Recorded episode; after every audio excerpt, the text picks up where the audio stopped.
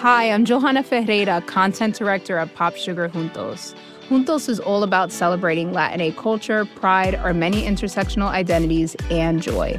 Thanks to support from Prime, there's so much to get into over at Juntos this month. From conversations with the Latinx minds behind our favorite new movies and resurrected TV shows, to thoughtful celebrity commentary and exclusive interviews with some of the biggest Latin music artists today. And it doesn't stop there. Get more of the music, movies, and shopping you love on Prime. Whatever you're into, it's on Prime. Visit amazon.com slash prime to get more of whatever you're into from streaming to shopping. And get all of our latest coverage at popsugar.com slash juntos. Con amor, Johanna.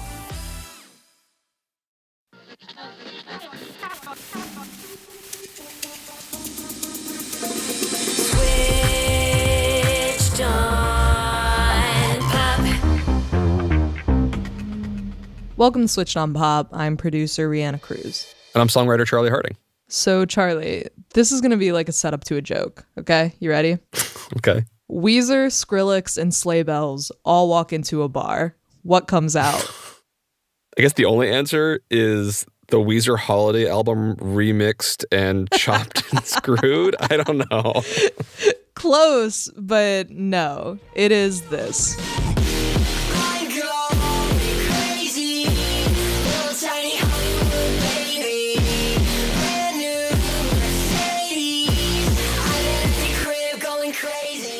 Right. That's like Weezer's Beverly Hills, but totally messed up. Yes. Like it hits harder. The vocals are completely manipulated. That's wild. What are we listening to? This is Hollywood Baby by 100 gecs off of their new record, aptly titled 10,000 gecs. right, because their last album was a thousand gecs. Exactly. This is very funny. By their seventh album, we're going to be at a number that nobody can say. I feel like Are you familiar with the work of 100 gecs, Charlie? kind of casually as like a band in the world of hyper pop, I guess. But I've never been a dedicated listener. I've probably just heard like one or two songs. Well, the first thing is that 100 gecs is not necessarily a band, but rather a duo. It's two people, Okay. Laura Les and Dylan Brady. Their music has been called everything from an anarchic assault on the ears from Complex to disruptive innovators from the New York Times. And Pitchfork has referred to their music as abrasive maximalist pop. Hmm. Yeah, I've always thought of their music as the sound of the internet. Tons of bleeps and bloops, infinite genre mashup, but also kind of like spawn con on the internet. It's like as catchy and hooky as possible so that you're gonna have to click on the thing. Yeah, it's got it's a mashup of everything. It's totally discordant, but it also has lots of hooks. That's what I've always thought of 100 gecs. Yeah, and th- that's sort of the sound of their scene, the hyperpop scene at large. It's genre mashing.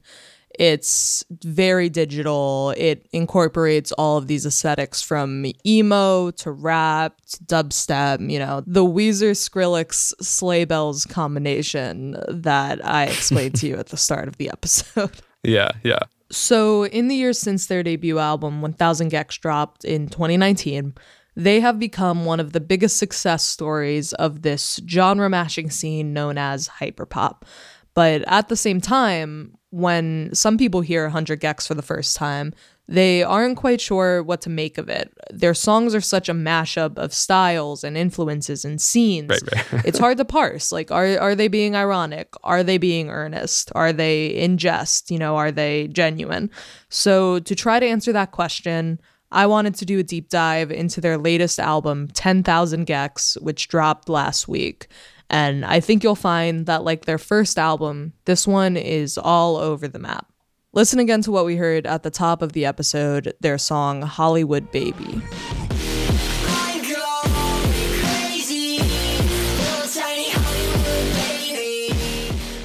So you listen to that, it's very poppy, has that pop rock sheen to it, very 90s.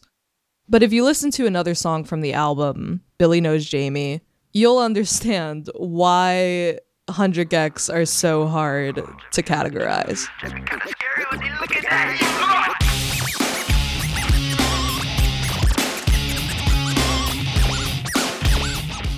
It sounds like if you took a red hot chili peppers MP3 that was at the lowest quality, slammed it through distortion, and then auto tuned the entire thing. I've never heard anything quite like this, but I can see that they're still mining a lot from 90s, mid 90s, late 90s culture. Yeah, it's so fascinating the way you described their music because you can't really describe it in regular terms. You kind of have to describe it as like, oh, it's this group ran through this filter with this slapped onto it and also a dash of this, you know? Yeah, it's almost like you're watching an old CRT television with an analog receiver and it's caught between competing stations with a lot of analog fuzz Yeah. in between. But that's like the beauty of 100 gecs. Their sound is so intangible and ineffable.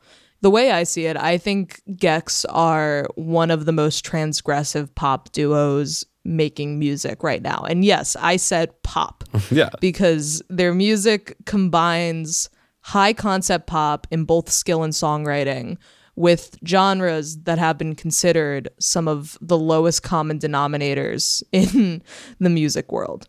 Yeah, the structure of these songs feels very pop oriented. The hooks are, as you pointed out, very catchy.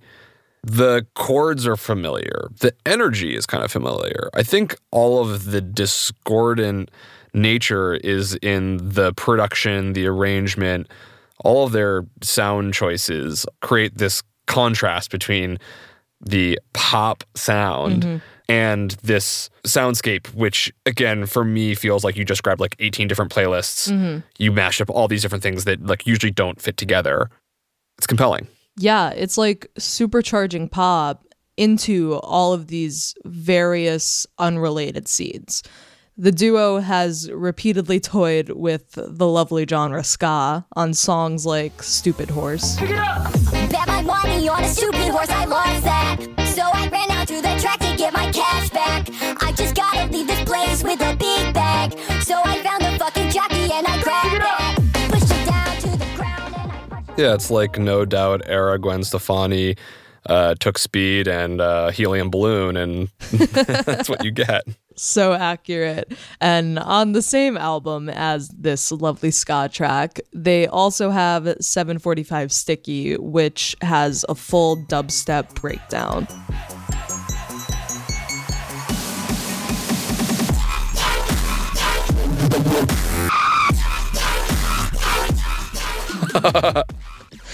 That's fun, especially because the music leading into it is this almost like Devo like 80s synth bass line, Yeah. and then this contrasting dubstep drop.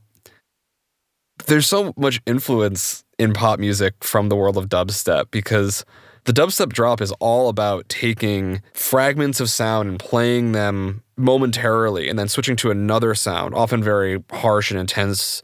And it's the glitching between these different unexpected timbres that is mm-hmm. often what is so pleasurable about the music. Because the drum groove is actually very simple. It's usually just a boom, ta, boom, ta.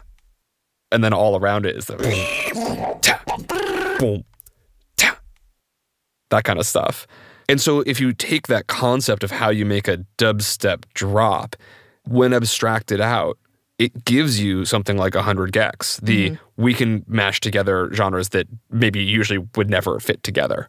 Right. And part of the discussion around dubstep, I feel like in the early 2010s, was that dubstep is the worst music to ever be brought upon the music listening populace. Like, people absolutely despised dubstep and the way that it sounded, and Skrillex was like, sort of target of rockist attitudes being like oh well the beatles made this but skrillex can make this you know? It was very like it, it was very uh, uh, genre classist if if that's a way to put it. People did not like it. I don't think that dubstep has ever been made to be particularly approachable. It definitely was seeking an audience through transgression at the time, but that style of drop, I think, became so heavily repeated that I don't know. I listen to something like that and I don't even find it surprising anymore. It's just sort of silly Exactly. and fun. It became a kind of cliche. Right. I love it because it sounds different than other things I've heard. And that's kind of why I come back to 100 gecs at large. I think it sounds different from a lot of the other music that I'm hearing and a lot of the other sounds that people are pulling from. They tend to grab inspiration from genres that have been historically derided in the popular music canon. There's doom metal, there's, you know, 150 BPM Eurodance. Like they're here to mash them all. And on 10,000 gecs, there's a rock tune that they've released as a single called Doritos and Fritos that has this tone to it that speaks to underground Primus core rock music. Let's take a listen. Okay,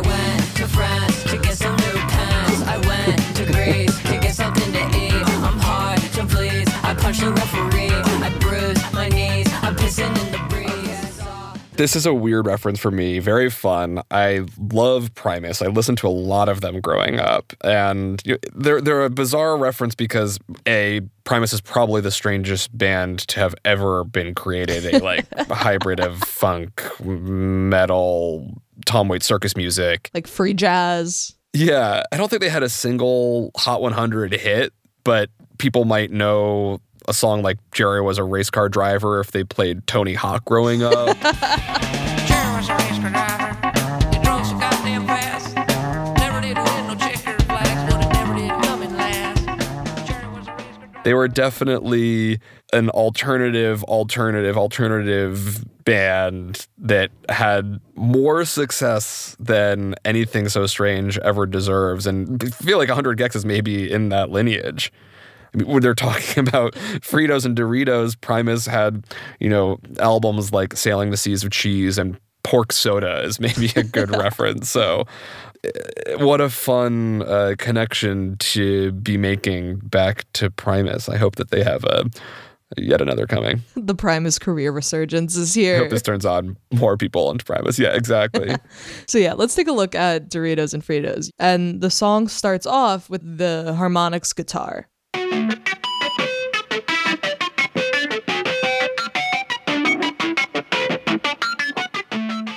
You know, as much as this reminds me of Primus, it's also totally 100 gecs because it does sound like contemporary music. The guitar sounds, I'm assuming, are sampled. It feels like they just grabbed uh, 50 different distorted harmonics of the guitar, ran them through a sampler, and then found a total strange assortment of those sounds, ordered them together with MIDI, and play them back through the computer. Like I don't think I could play that riff on the guitar. It's too strange. A guitarist Yeah. would never make that as their default thing. It is analog playing, for the record. But I, I do think that it is ordered and structured in such a way that is difficult to play. It's the analog made so digital. Well, that's fascinating because it definitely has the sensibility of someone who has spent their entire musical life grabbing and chopping up samples and putting them in unique and uh, surprising orders, kind of like a dubstep drop. No, yeah, and the lyrics, similar to the harmonics guitar, they sound wrong and abrasive, and like you said, they're kind of just like nonsense, right? Where your reference is Primus, mine is the band Ween, where they kind of take this genre jumping irreverence and put it in all of their songs, which are also really, really good pop songs.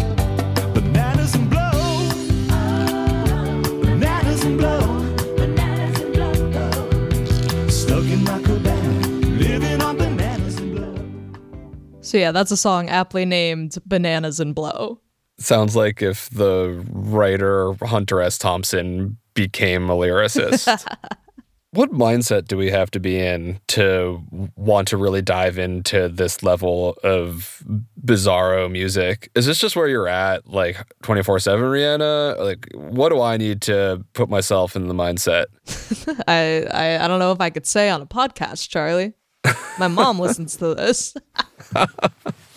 That's nonsense. I mean, like I said, a lot of Primus in my youth, but I don't think it had to do with anything other than maybe sometimes wanting to get into the place of feeling like my brain is as scrambled as it is, and that's okay. Yes, I personally really enjoy listening to things I've never heard before. That's sort of what I pursue when it comes to music. I like things that, like, in the case of gecs, have these pop sensibilities where I could listen to it and latch onto these melodies and these rhythms.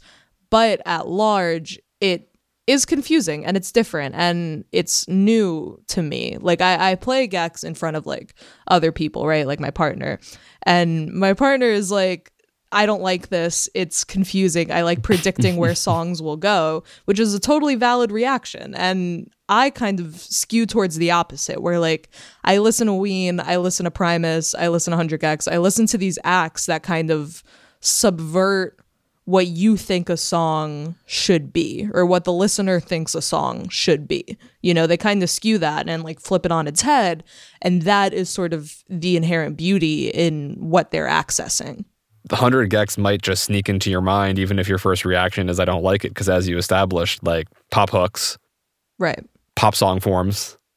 In fact, lots of familiar instrumentation just done often in ways that are uh, not particularly comfortable. I mean, even we haven't talked about the vocal, right? These are very unnatural voices, and the formants of the voice are shifted all over the place as well, which makes the voices somewhat alien, uh, hard to create associations with. Right. It's definitely a bit out there and very in at the same time. Exactly. And that sort of distortion is present throughout the entirety of Doritos and Fritos. Even when the hook switches to twangy ska guitar.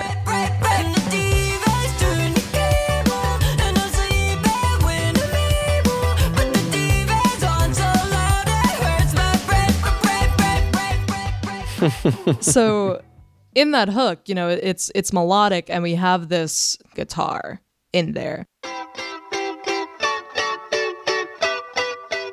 Which is so different in direct contrast with the abrasive harmonics that we're getting in the rest of the song. But the ska guitar, even in and of itself, is abrasive on its own. you know, like all of these disparate parts are together, Right, right. but they all kind of sound the same, which is it's a fascinating way to to go about constructing a song. Which is why I said earlier, I feel like the sound of 100 gecs is the sound of the internet. It is how we consume media now. And so it feels very appropriate for a song to take us from place to place to place to place. Maybe the better metaphor is like a TikTok feed, right? When you're scrolling through Right. that, you're going to jump from song to song to song to song in a 15 second, you know, clip or shorter.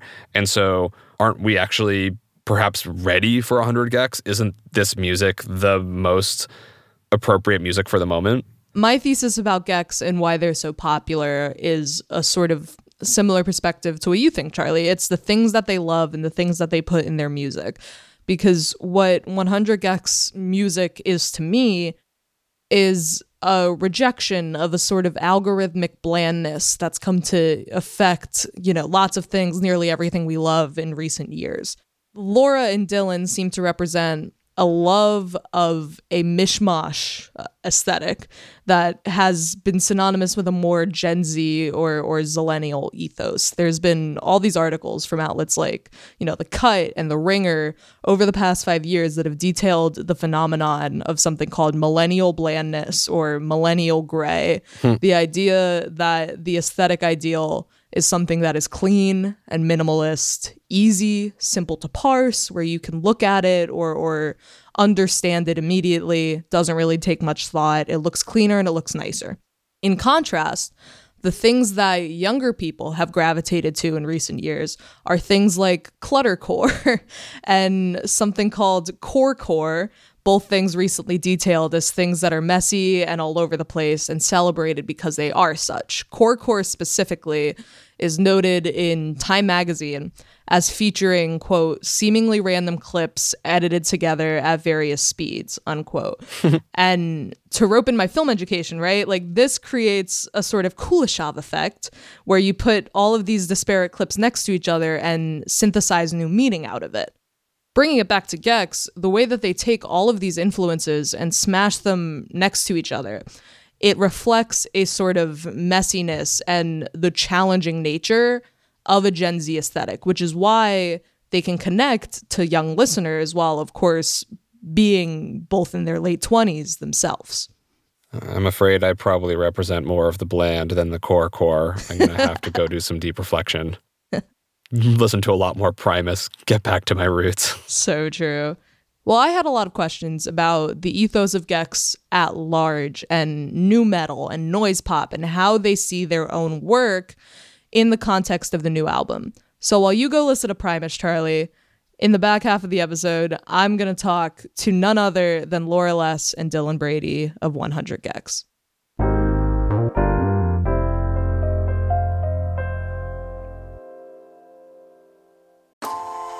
Calling all female runners, it's time to lace up and join Team Milk. Since the 2022 New York City Marathon, Team Milk has sponsored female marathon runners nationwide, providing support and shining a spotlight on their unique stories, perseverance, and drive to go the distance. Why milk? Dairy milk is an excellent nutritional ad for both marathon training and recovery. Milk contains 13 essential nutrients, including high quality protein, making it a crucial component of a training diet. Plus, it's one of the best beverages for hydration, even better than water. The same electrolytes that are added to many of your favorite sports drinks are found naturally in milk. And in 2024, Team Milk is taking the next step to empower female runners by launching the only women's marathon in the US designed for and by women. Built to be accessible, empowering, and community building, the inaugural Every Woman's Marathon will take place in Savannah, Georgia on November 16, 2024. You can learn more and register for the marathon at everywomansmarathon.com.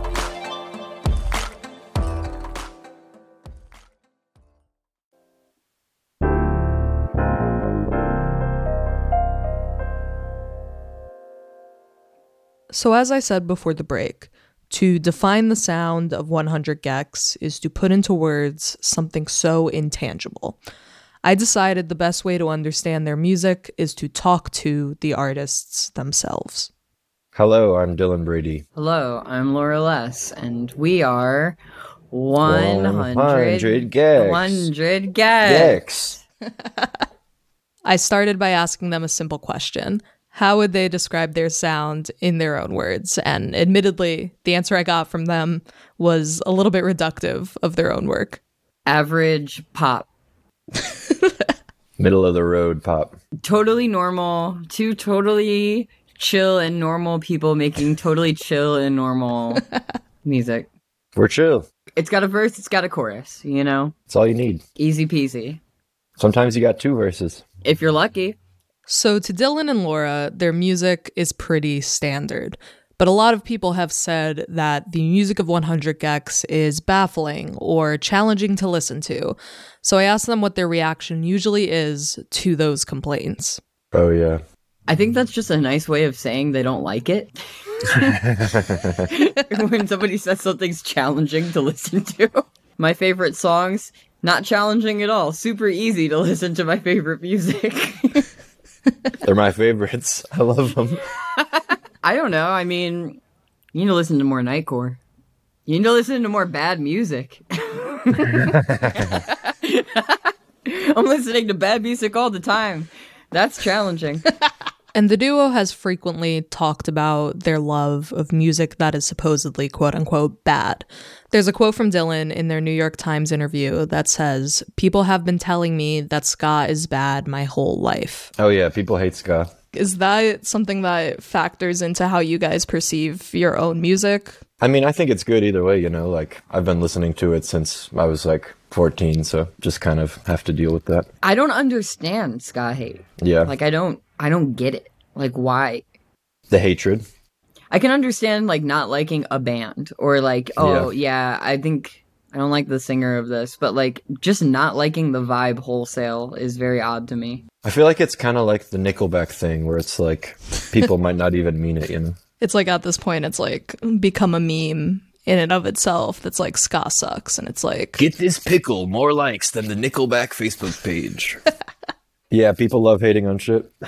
Yeah. I feel like usually in in everything that you say you wholesale hate, you can find one thing that you like.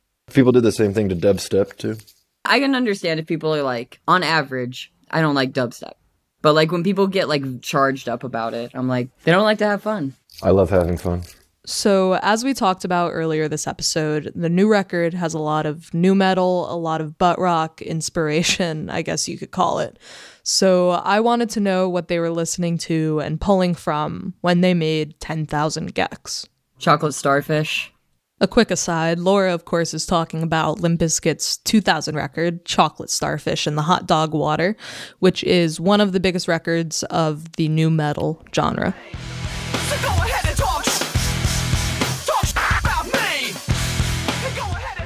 Gorillaz.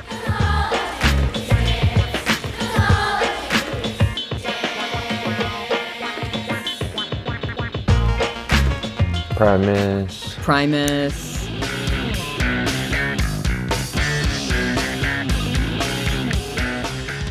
Future. What future songs were you, were you pulling from?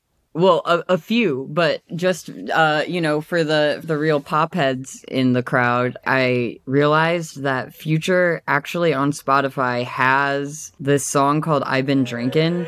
Ain't no thoughts, baby. All I know is I won't judge you. No, I, I, I. Baby, I won't. It's like his basically his version of "Drunk in Love." And uh, "Tipsy" by J-Kwon, Yeah. Yeah. "Summer Love" by Justin Timberlake. "Add It Up" by Violent Femmes.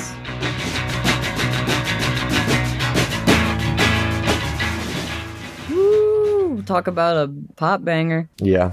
Dylan's listening to quintet music. Crooners. We've been planning on a, a vocal doo-wop song for a while. We just never get around to it. Clearly, these influences are all over the place. Their debut record, A Thousand gecs, was very similarly all over the place. I asked them if these influences were different or if they were of a similar ethos. I think it's similar ethos, maybe, but I think we were just like listening to different shit. We Yeah. weren't like curating the palette or anything. Yeah, we were Yeah. just like it's just what we were listening to. Just like after a while, after uh, Thousand gecs, just got kind of sick of listening to a lot of the same shit and wanted some new new energy. So I was just listening to different shit. Of course, that difference is what takes 10,000 gecs up a notch from the DIY digital production of the duo's debut. So, looking at the record itself, the album starts off with Dumbest Girl Alive, and it starts off with what I assume to be the THX sound.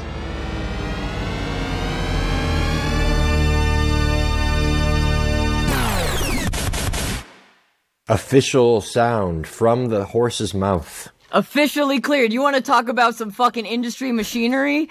Talk about getting the THX sound cleared. And sent to you. The uncompressed file. That sound is the trademark of the quality assurance system THX. You've heard it in movie theaters before the movie starts, you've heard it on DVDs. It's a sampled glissando that is popularly known as the deep note. It's the real original one, not a remake, not an edited, not pitched. We wanted the one. What what was your connect like why did you want that sound specifically? We were trying to figure out how to start that song and we had something, but then we tried this and it's like if we do this, it's like a tone setter vibe. Yeah, we knew that that would be the first song of the album. Like we were Yeah. like, okay, something is going to be the very first sound that somebody hears on the album. Yeah. We were like, that's obviously how you start it. I've loved that sound for so long. It's it's huge and it's It's such a beautiful piece. it's beautiful and it's terrifying. But also was made with one cello sample and a guy with a computer in seven days. Whoa. Yeah. I didn't know that. They were like, "We need a sound for this um, new audio system we got." He's like, "I got you." Deep note. Want to talk about PC music? One cello sample. One cello one. sample and a computer, baby. We love sampling. We love sampling. Did you guys sample anything else on the record other than THX? Yes, we sampled Scary Movie. Oh yeah, I'm supposed to run, right? okay, I'm ready. We sampled uh, Insane in the Membrane.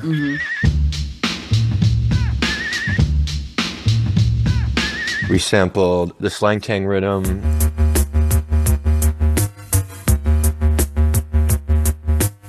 We sampled other things that I can't say because we didn't disclose them to the label.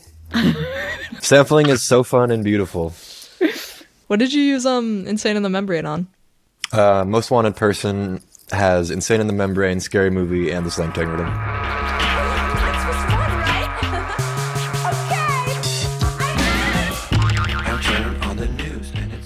We also sampled a frog, but we didn't have to clear it.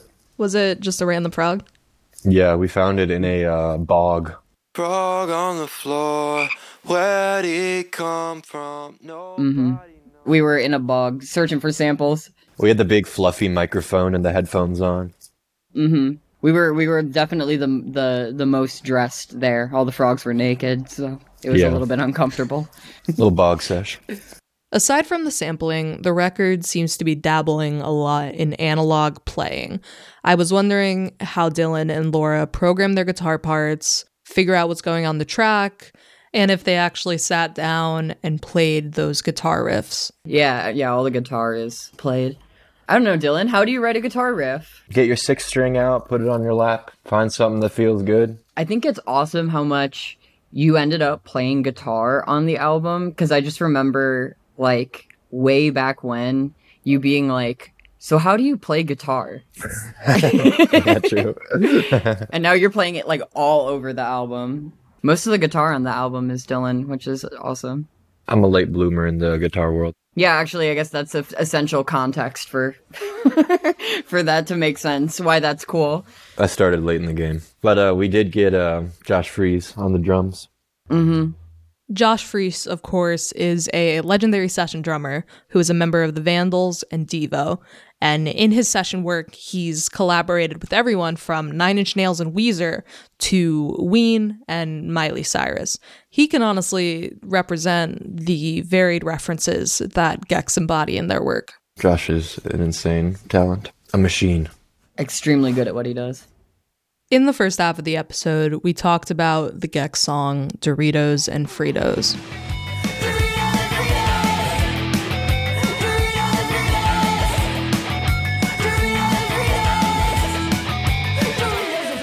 It's one of the more eclectic songs on the record, so I asked them how they approach writing that when it's a sort of hodgepodge of all these ideas and lyrics. One of the internet things that we did, the internet like shows or whatever, we we're like making songs for it or something, and then I was renting this place and Dylan was over and then he was like, "Oh, I have this riff that I want to show you or whatever." And played like the main bass and guitar like parts for Doritos and Fritos with pretty much the drum beat as it is now.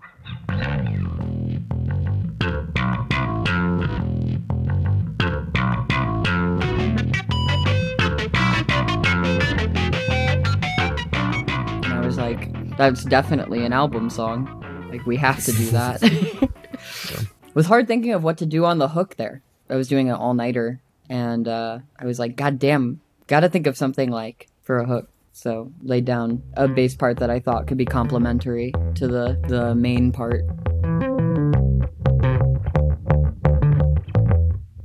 And then did like a million different ideas to try to find something that fit good.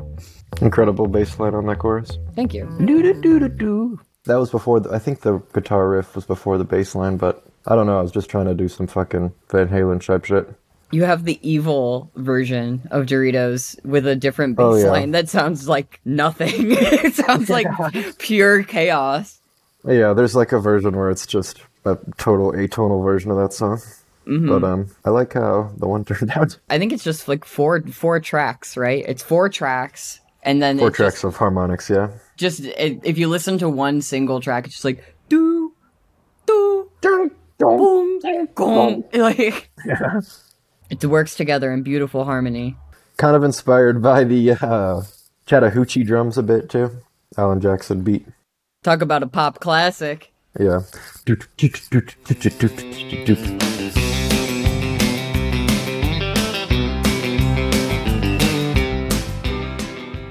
Great beat. As we've talked about all episode, Doritos and Fritos is a very eclectic song. However, other songs on the album are much more palatable, looking at a track like 757.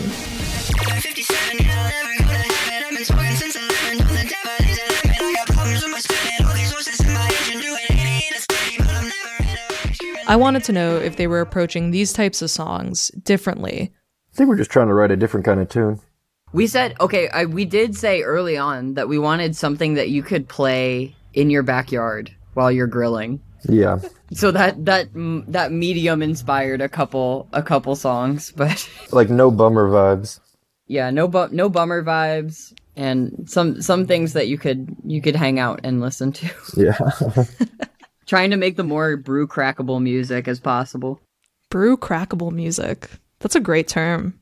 Brew crackable music, baby. So by that extension, like there's a lot of ska on the album. Is ska brew cracking music? Oh, it's made to crack brews to.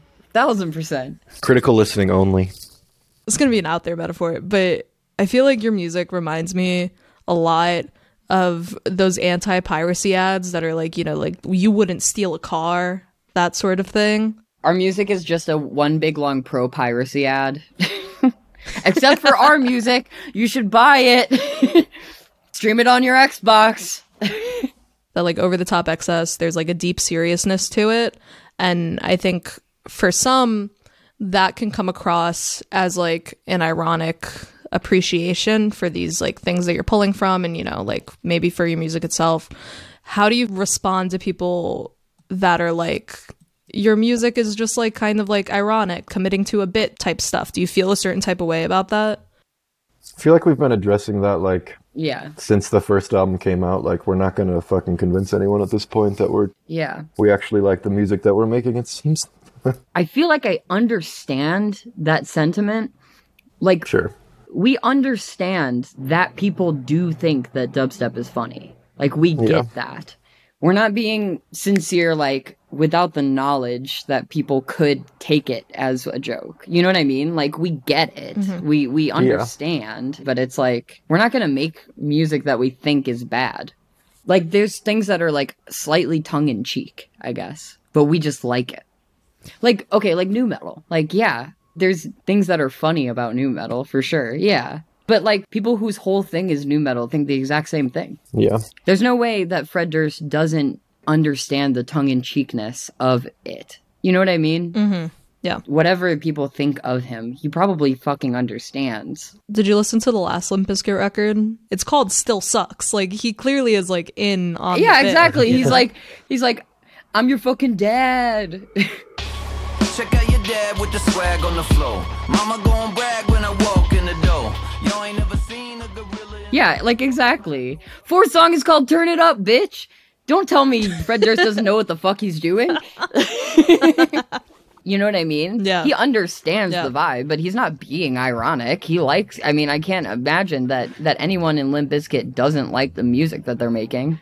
It's kind of a thing where it's like you either get it or you don't, you know? You either totally. you can think it's ironic or whatever, but like Yeah. I don't think we're gonna change those people's mind. it's tongue tongue in cheek at at worst. Thank you guys for talking to me. I appreciate it. Thanks for having us. yeah, that was really fun. Over the years, I've come to realize that 100 gecs have left a profound impact on me and the way I perceive music. Their new album, 10,000 gecs, is out now, and we want to know what you're hearing in it since release. There's a lot going on, want to know your thoughts. So hit us up on Twitter and Instagram at SwitchedOnPop, and you can find this on our website at switchedonpop.com. Switched on Pop is produced by myself, Reanna Cruz, edited by Art Chung, engineered by Brandon McFarland, illustrations by Iris Gottlieb, community management by Abby Barr. Our executive producers are Hannah Rosen and Nishat Kurwa. We're a member of the Vox Media Podcast Network and a production of Vulture. We'll be back next Tuesday, and until then, thanks for listening.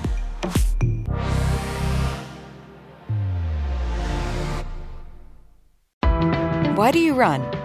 Why does anyone? I always thought that runners loved running, and that's not the case. Most runners hate running, but they choose to do it.